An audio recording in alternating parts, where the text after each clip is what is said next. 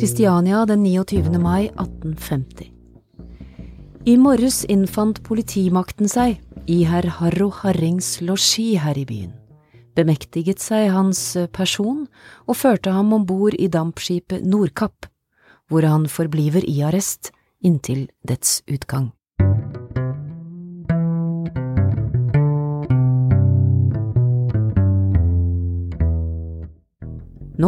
Er det da Easy Listening fra Morgenbladets arkiv ved Kari Slottsveen, det er meg, og Håkon Gundersen, og ikke minst tidligere direktør i Fritt Ord og Morgenbladets egen hushistoriker i forbindelse med avisas forestående 200-årsjubileum, Erik Rudeng.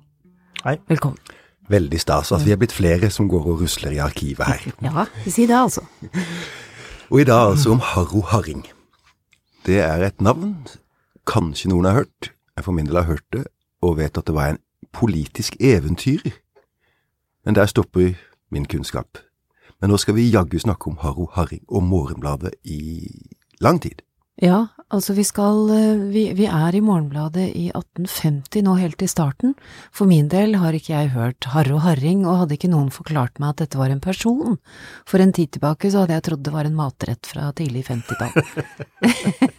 så, Erik Rudeng, hvem var Harro Harring? Jo, han ø, var født øh, og oppvokst ø, i Søndyrland ved Frisland, og hadde norsk bestemor fra Kristiansand.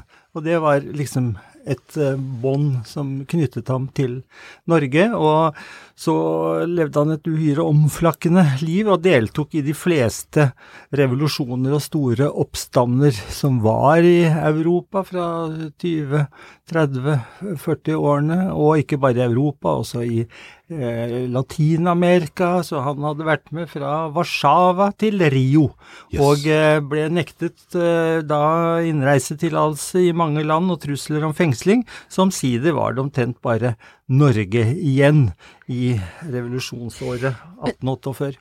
Revolusjonsentusiast, frihetskjemper, hva var det med han? Altså, han var utdannet som maler. Han var sammen med I.C. Dahl i Dresden, og de kunne snakke et morsmål eh, sammen.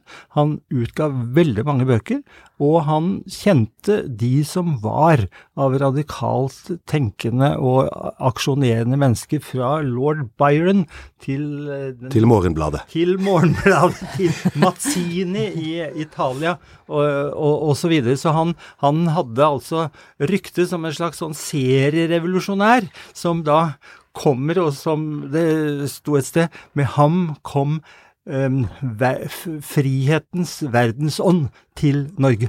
Men frihetens verdensånd har jo Morgenbladet tradisjonelt vært imot, virker det jo som på oss. For vi må jo bare skuffa konstatere at for hvert tiår vi har dykka ned i, hvor det skjer spennende ting, så er Morgenbladet imot. Men akkurat her, Harro Harring forsvarte avisa. Ja da, og dette var jo akkurat i en sånn eh, radikaliseringsperiode i hele det norske samfunnet eh, eh, fra midten av 40-årene.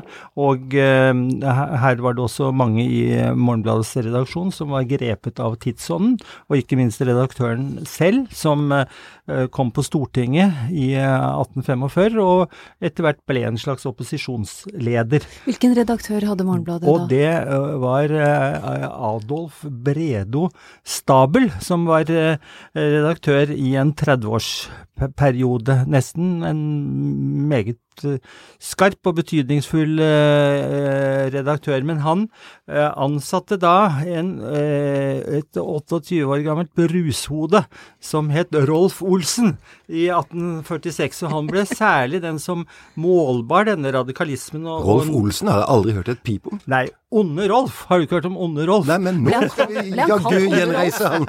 For, for, han spiller en nøkkelrolle når det gjelder liksom mottagelsen av Harro Harring i Norge på mange måter. Hvem kalte han Onde Rolf? Og det, det, det var en forfatter som uh, laget uh, liksom et satirisk spill om uh, liksom det norske litterære liv som het Stormen mot Parnasset.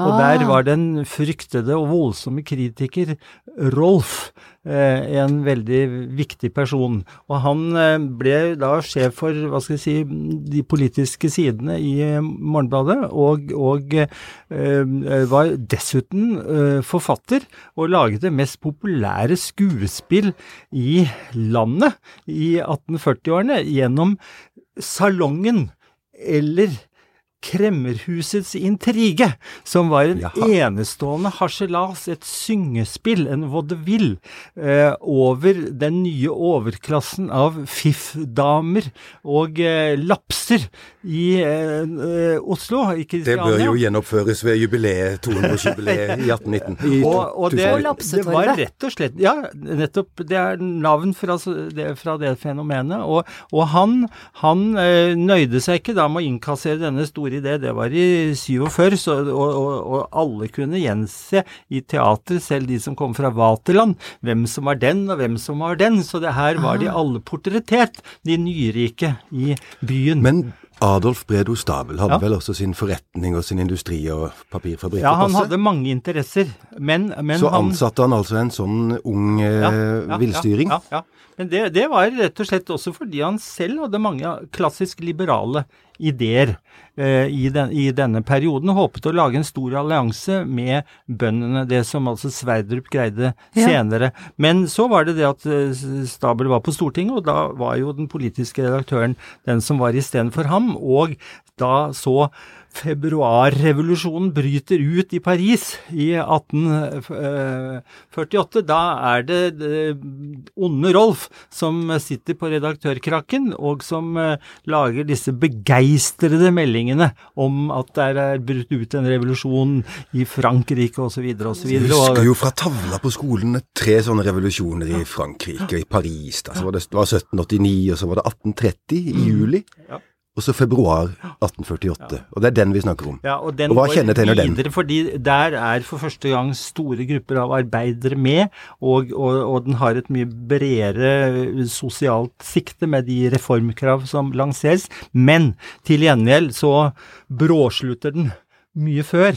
Og, eh, og, eh, den utvidede stemmeretten og alt, den blir jo da til slutt brukt til å velge Napoleons eh, nevø, er det vel, den senere Napoleon den tredje, som Frankrikes president. Sånn at det, det som skjer eh, ute i Europa, det er jo på mange måter eh, eh revolusjonens tilbakeslag som kommer. Men sånn var det jo ikke i Norge, fordi pulslagene gikk litt langsommere her, og, og hos oss er jo Markus Trane liksom nøkkel nøkkel, nøkkelpersonen som, som, begynner for alvor sin aktivitet i 1849, eh, men har jo stadig en økende oppslutning etter at reaksjonen er kommet. Hva slags avis er Morgenbladet i 1848 og fram til 1850? Altså, eh, i revolusjonsmånedene 1848 så er det jo rett og slett den eneste dagsavisen i landet. Eh, det er liksom et sånt uh, mellomspill uh, i forhold til noen andre aviser som, som har vært der før og etterpå. Så det er den absolutt viktigste avisen. Den består fortsatt av fire sider, men i stadig større format og tettpakket og uten store overskrifter i det hele tatt. Så det er på dette tidspunktet blitt en ganske innholdsrik avis som fremmer informasjon om næringsliv og og sosiale liv, og utvikling av nye fabrikker, eh, hele dette nye industrielle perspektivet, og eh, eh, politisk eh, reform og, og, og, eh, og, kjempeinteresse for landbruk og liksom hele den fremgangslinjen på det materielle plan, den begynner å vise seg ja, tidligst i Morgenbladet. Men eh, Harro Harring, ja. hvorfor i all verden valgte han da å komme til Norge? Kjente han til Markus Trane? Ja, han hadde eh, oversikt over hvem som var de hovedrevolusjonære i verden, sånn at eh, han eh, kjente til Markus Trane og, og, og, hadde en korrespondanse på forhånd. Men, men da Harro Harring med sin eh, eh, jaktlue og litt eh, rufsete utseende, preget av mange års ilter revolusjonær virksomhet og minst to dollar dolker i beltet og slike ting. Han hadde kanskje ikke alt dette på seg da han kom til Kristiania, hadde kanskje fått råd om at det var ikke noe vits i å uh, opptre på den måten, for han var liksom eh, eksotisk eh, nok. Men iallfall veldig tidlig er det åpenbart at Markus Trane fant det problematisk mm. å være for mye i nærheten han. At dette var litt sånn for Trane avsporende, og han, han, brakte inn republikken, og, noe sånn republikansk snakk, det, det var Harro eh, Harring øh, brakte inn han, republikken. Han var veldig opptatt av det. Hvem var konge i Norge? Karl Johan var krepert? Uh, ja, absolutt. Så der var det Oskar den, den, første. første. Og, og, og, så alle pene mennesker syntes jo det var forferdelig med republikk, så det var jo ikke en stor aktuell sak for særlig mange. Og som sagt, Markus Trane, han følte nok dette som en avsporing eh, nå. Noe som kunne ødelegge saken hans, rett og slett? Noe som kunne ødelegge, ødelegge Men, saken. Harro Harring selv var jo i hvert fall, eh, ifølge disse tegningene og portrettene av ham, et vakkert menneske?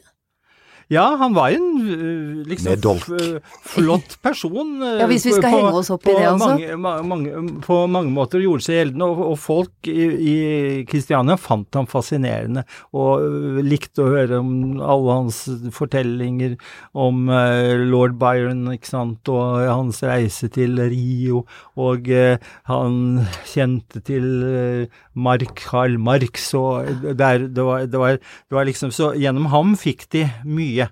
Eh, det er tydelig at Karl Marx og Friedrich Engels kjente han, for det ja, ja, ja. jeg skrev noe en gang om Morgenbladet og nettopp det avisa som de to gutta utga i Køln. Og Der nevner de Morgenbladet, men de nevner også Harro Harring. Men fnyser av han som en nettopp en eventyrer. Var han det, eller var han en ekte revolusjonær? Var han et politisk menneske? Jeg tror nok det kan sies at han var et politisk menneske med sine glødende idealer, men han skulle jo leve, han også. Hun hadde et stort forfatterskap, og også i Norge så malte han noen portretter ja. og, hadde, hadde inntekt uh, av, av, det. Men uh, dessuten så var han medredaktør av uh, bladet Folkets Røst. Som var her i Norge? Som Folkets var her i Norge, ja. Folkets. Røst. Han, for han behersket dansk. Ja. Og så laget han jo da dette syngespillet, litt sånn i stil med, med Onde Rolf, eh, om testamentet fra Amerika. Og, eh, og det var et eh, veldig republikansk skuespill eh, som ville snu opp ned på samfunnsordenen. Og, så det var på mange måter uh, genuint uh, revolusjonært. Altså, det var tanken om et helt annet ja. samfunn, ja. hvor aristokrati og overklasse styrtrike mennesker ikke hørte, hørte hjemme. Og det var dette som da ble Harro Hardings bane på mange måter, fordi myndighetene, som eh, allerede var oppskremt av eh, møter eh, og skrifter som Markus Trane representerte, de valgte å starte med Harro Harding og statuere et eksempel. Og da fant de ut at det greieste å ta ham på, det var rett og slett det syngespillet, Aha. som ble undersøkt meget uh, nøye av uh, jurister som uh, vel ikke bare skjønte dybden i det de, den teksten de undersøkte, men de kom iallfall til at dette var en trussel mot rikets sikkerhet. Ah, ja. Så derfor så måtte han utvises fra landet. Var det noen landet. spesiell passasje i skuespillet? Ja, det var, var slike ting som gikk på kongemaktens uh, skjebne. At det var et uh, element som ikke hørte hjemme i et moderne samfunn. Så han ble sett på som en politisk oppvigler? Ja, ja som klassisk uh, oppvigler, og som uh, kunne være farlig i en situasjon som ellers liksom begynte å utvikle seg med store møter og Men drev han med det noe sjøl, eller at sånn som Markus Trane organiserte ja, ja. folk? Nei, det, eller satt han bare på en kneipe med et glass og preika? Det virker som at han var mer sånn kafémensch, uh, og ikke fikk liksom De er de farligste, vet du. Ikke, ikke fikk helt inngang i liksom det organisasjonsarbeidet til, Nei, til, til, Trane. Hvordan ble motstanden mot Harro Harring møtt hos f.eks. Onde-Rolf? Det er lett å si. Altså, eh, for ham så kom jo Morgenbladet til å stille voldsomt opp. Dette ble på en måte en veldig sånn stor menneskerettssak i det lille Kristiania med sine knapt 30 000 innbyggere. Og han var eh, blitt en kjent person blant uh, mange i Kristiania i løpet av noen ganske få måneder. Han kom til uh, byen senhøstes uh, 1849 og hvor tok han inn da? Hvor fikk han hybel? Jo, det var hos malermester Nordrakk i St. Olavs gate, Aha. som eh, hadde plass til en, ikke bare én, men flere hybelbeboere. Er komponisten sønn av en malermester? Ja, det er samme. Det er faren til komponisten Nordrakk, men ikke bare det. Det er også onkelen til Bjørnstjerne Bjørnson, som kommer inn til Kristiania etter at han og kamerater har hatt gruppeabonnement på Morgenbladet og lest om revolusjonen som hadde brutt ut året før i Frankrike. Ja, han var vel sånn 18 eh, år i Akkurat, Et litt påvirkelig sinn. Ja, og eh, blir også installert da hos sin onkel, så eh, ja. Bjørnstein Bjørnson er av de tidlige som møter Harro Harring, og definitivt kjenner ham. Men ja. i dette miljøet så vanker jo også Vinje, Ibsen Ibsen var akkurat kommet fra Grimstad og ja, gitt opp ja. apotekerkarrieren. Ja, ja, Utgitt Catalina. I, I 1850 så er disse her i dette lille miljøet i Kvadraturen i Kristiania. De er rett og slett hybelleiere med felleskjøkken og er unge menn. men så et og, sånt lite sidespørsmål der, for når vi sier uh, sånn typisk uh, den da, Onde-Rolf, et 28 år gammelt brushode, og så kommer Bjørnson som er 17 år og en ung Ibsen fra Grimstad. Men på denne tiden rundt 1850, blir de da regnet som, som gutter, unge menn eller voksne, fordi vi tenker jo på en 28-åring i dag som en ung mann. Gjorde de det på den tiden? Ja, på mange måter. Altså en, en uh, ung voksen, for å si det sånn, men altså en som uh, var under fullt navn, som uh, altså Når Bjørnson skrev 'Frihetens tale til moldenserne' i 1848, så ble det lest og lagt merke til av eh, de som leste den lokale avisen. Men de ble selvfølgelig oppfattet som brushoder og litt vanskelige unge menn. Men det er veldig tankevekkende at det som blir liksom sånn den eksplosjon i norsk litteratur ute i verden osv., det har en av sine kilder ja. i dette eh, radikale, urolige miljøet i Kristiania omkring 1850. Men vi vet ikke hvem forfatteren X er, han som dagen etter, eller tre dager etter, eh, Harro Harrings arrestasjon, skrev diktet som Morgenbladet altså trykka på første side. Til Harro Harring heter det. Frihetstolk, nu frihetsflagget vaier over fangen mann. Skammelig du ble bedraget her i frihetsfedreland. Her i Norges lune dal finnes ikke frihetshjemme, det har du erfart som fremmed. Det er på forsida av, av uh, Morgenbladet. Ja. Og det fortsetter jo fra Morgenbladets side, ikke bare med et sånt støttedikt på første side, men eh, referatene fra demonstrasjoner og sånt er jo eh, også veldig sånn agitatoriske. Mm. De tar entydig stilling mm, ja. mot utvisningen av Harro. Ja. Og det, det er i, i det Morgenblad-miljøet også at, eh, at, initiativet blir tatt da, til et, eh, et, stort møte på Klingenberg, i det, i det, som var liksom lystanlegget. Der var det plass til mange mennesker, og de ble enige om å vedta en kraftfull uttalelse for å hindre det som skulle skje, nemlig at Harro Harring skulle deporteres fra Norge med dampskipet Nordkapp Kapp ja. 30. Eh, mai. Mm. Og den dagen så innfinner da en rekke av de enkeltpersonene som vi nå har nevnt fra norsk politikk og kulturliv, eh, på kaia, og det er altså regnet som eh, Norges første store demonstrasjon i sentrum av en by. Der man kan tenke seg hvor tettpakket det relativt eh, begrensede, begrensede kaianlegget i Kristiania var, og, og denne massen på 2000 mennesker, og de hadde pengeinnsamling. Og de overrakte ham penger, men mer kunne de ikke gjøre, syntes de. De oppførte seg verdig. De ville ikke at dette skulle liksom kaste noe uheldig skjær over norsk radikalisme og protest. Okay. så de er hele tida redd for at det skal meget opptatt av bli så voldsomt at det slås ned? Ja, ja. At det ødelegger saken. Og at det rett og slett blir noe som gagner reaksjonen. Nettopp. Og de visste jo at stattholder Løvenskiold osv.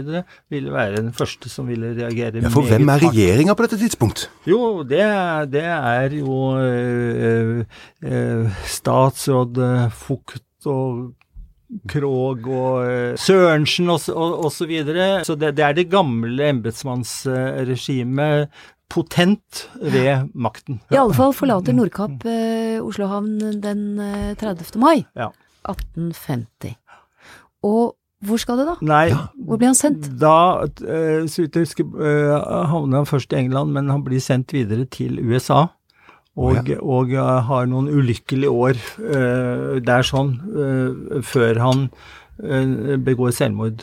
Huff da, ja. gjør han sånn det? Sånn at, at hans, hans, liv Det var ikke noen oppgang et, et, etter denne i og for seg hyggelige tid han hadde, og interessante tid han hadde i Kristiania, men som heller ikke ga meg noe gjennomslag eh, å, å, å, snakke om. Det virker som han har en veldig sånn ussel tilværelse. Ja. Så han sånn. sluknet, han? Jeg skulle tro ja, at for ham så ville Amerika by på en del muligheter? Nei. Han hadde jo vært der før og gjorde en viss furore i det høyere selskapsliv eh, en del år tidligere, men eh, nå hadde nok ryktet om hans eh, eh revolusjonsorienterte meritter gått eh, foran eh, ham. Ah. Og, og i, en, i, en, tysk bok om Harro Herring som kom for noen måneder siden, om Eh, rebell de Freiheit, frihetens rebell, der, der er det utmalt hans siste år i, i, New York som en ja, sånn Falt han for uh, Skjøt han seg, eller brukte han denne dolken som han lar seg avbilde med? Jeg lurer på om ikke det var noe med gift. Han eh, har etterlatt seg et stort eh, materiale som er på et eh, Noe av det er på et nordtysk museum, så hans liv er vel dokumentert. Og det er nok et forfatterskap som også vil bli undersøkt nærmere, for det sies at noen av disse bøkene og beretningene fra Warszawa og andre steder er veldig interessante politiske Hvor ligger dette arkivet henne? Det er et sted i Nord-Tyskland. Friesland? Ja, så for dem som får lyst til å jakte på Harro Harrings så, eh, historie, så kan man reise kan, kan til det være mer å hente, ja. Ikke sant? Mm, mm. Etterlot han seg noen? Fikk han, hadde han etterkommere? Eh, lille Harro? Det, lille Harro, det, det, det, det vet jeg ikke. Det vet jeg ikke. Eh, hva skal vi si, et sted må grensene for ens arbeid stoppe, og når det gjelder Morgenbladet-studier, så stopper de før eh, Harro Harrings eh, eventuelle etterkommere. Men hvor lenge beholdt Morgenbladet denne revolusjonære, eller Gløden, da. Frihetsgløden. Vel, den, den, fortsatte definitivt ett år til, for å si det slik. Oh ja, fordi det, det var fremme en annen stor menneskerettssak på denne tiden. Og det knyttet seg også til ytringsfriheten, som man må si var eh, da det eh, Harro Harding ble dømt for, ikke sant. Eh, mm. Misbruk av ytringsfriheten da, i hans tilfelle, slik som, slik som dommen var. At fordi han hadde misbrukt ytringsfriheten, så måtte han deporteres og var så farlig at han måtte ut av landet. Men det var en annen farlig mann som var langt mindre eksotisk eh, i sin opprinnelse, og det var en venn av Ivar Aasen. Oh. Eh, han her var fra Hardanger og het Sjur Sekse, og var bergmester i Kongsberg gruver. Jaha. Og, eh, med, og, han var en meget eh, begavet geolog og med store kunnskaper, ikke bare om bergverk, men også av vitenskapelig art. Ehm, og han eh, var blitt uenig med en sjef på Kongsberg når det gjaldt metoder i gruvevirksomheten, og hva som kunne gjøres for å skaffe frisk luft ned i gruvegangene, og flere slike spørsmål. Og han fikk beskjed da om å ikke gå videre med den diskusjonen, men det fant han seg ikke i, og offentliggjorde, gru, interne diskusjoner. Med andre ord, han var en varsler. Og Hvilken stilling tok Morgenbladet til Sjur Sekses uh, jo, varsel? Eh, eh, der var også eh, Rolf Olsen eh, fremme som, eh, som redaktør. Og eh, han var ikke alene om å i store artikler eh, fremheve betydningen av Sjur Sekses sak, og eh, på den annen side den norske regjerings ferd mot Sjur Sekse. Og for Olsen så var dette en parallellsak helt direkte til Harro Harring-saken, og tittelen på en av hans artikler eh, i den saken het også eh, eller Den norske stats ferd mot Harro Harring. Så dette var de to mest sånn slående eh, menneskeretts- og ytringsfrihetssakene som da var oppe, og de var veldig profilert av Morgenbladet. Den seksesaken hadde også en annen sterk forkjemper som, som, på det tidspunkt skrev i en annen avis, men det var altså eh, professor Monrad, som noen få år etter ble den store Morgenblad-skribenten igjen, og de neste 30-40 år. Men hva var det som skjedde med sexet? Han ble fradømt sin stilling, men eh, han hadde jo mange venner på Stortinget det ble slik at han fikk eh, en pensjon eh, ganske snart, og dermed anledning til å studere videre, og endte opp som professor i realfag. Dette rakk eh, Morgenbladet å støtte, altså seksesak. Ja, ja. Men så sa du jo nettopp at det var bare et par års blaff med denne veldige aktivismen. Jo, jo. Eh, Hvorfor slutta det? Så, så ble det jo mer og mer, mer klart at eh, februarrevolusjonen eh, ute i Europa hadde ført til reaksjon, og at den eh, liberale ånden så å si ble slått ned. Man kan spørre om hvor ærlig det er, men iallfall Morgenbladets redaktør, da, Stabel, han han mente at dette ikke var bra for den liberale sak, altså at det var skjedd overdrivelser som førte til bl.a. at 200 000 russiske soldater ble tilkalt til eh, Ungarn for å slå ned revolusjonen der, osv. Uh, Ungarn er kuet.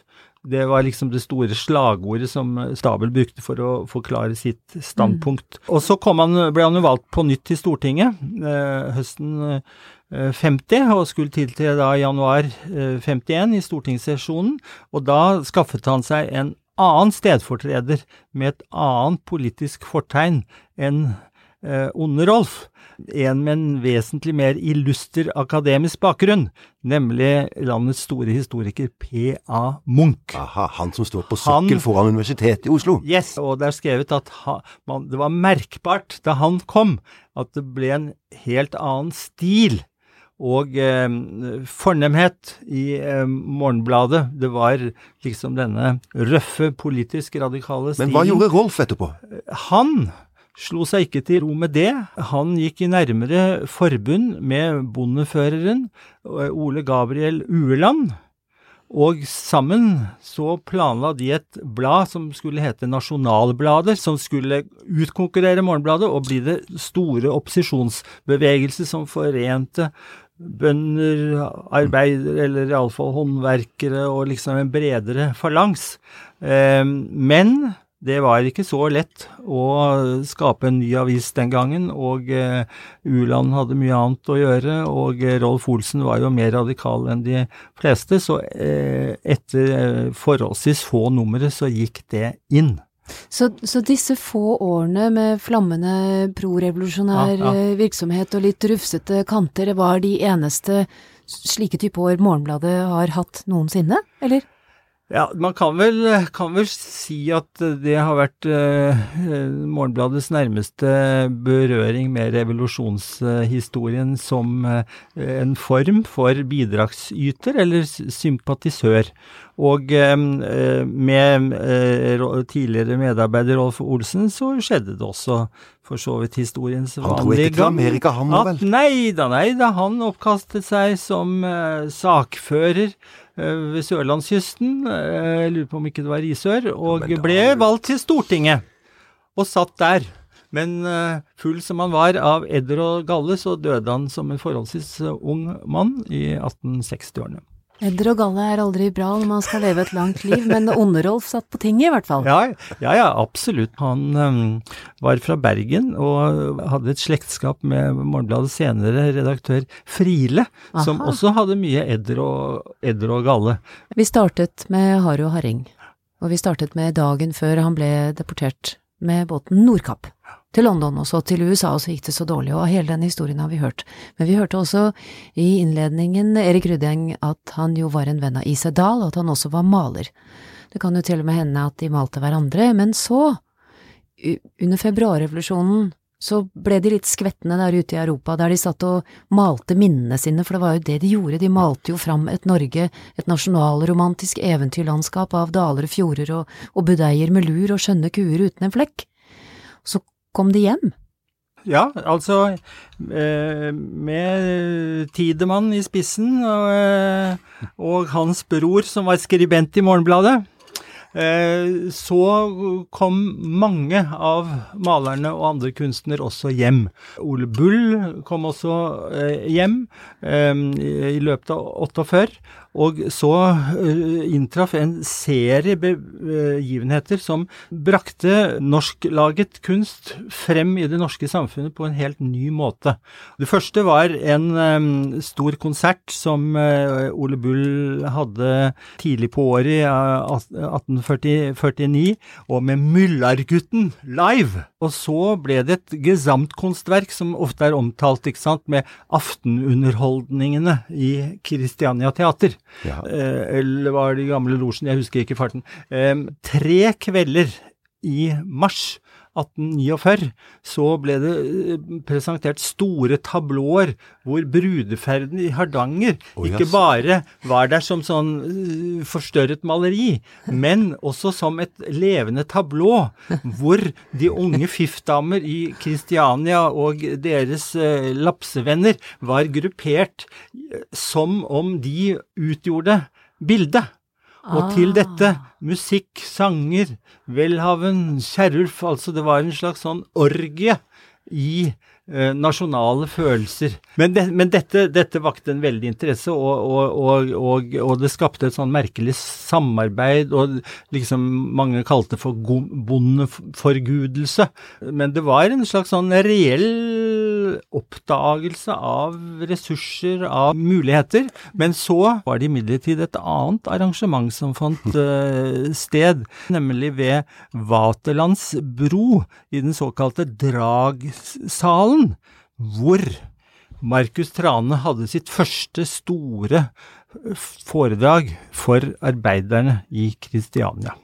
Så dette var to forskjellige arrangementer som pekte i litt ulik retning, men som begge fikk store konsekvenser for Norges kulturelle og sosiale historie. Og der slutter vi i Dragsalen med Markus Trane og showet hans og Erik Rudeng. Tusen takk skal du ha. Og Harro Harring, takk skal du også ha. ja, det må vi få lov til å si.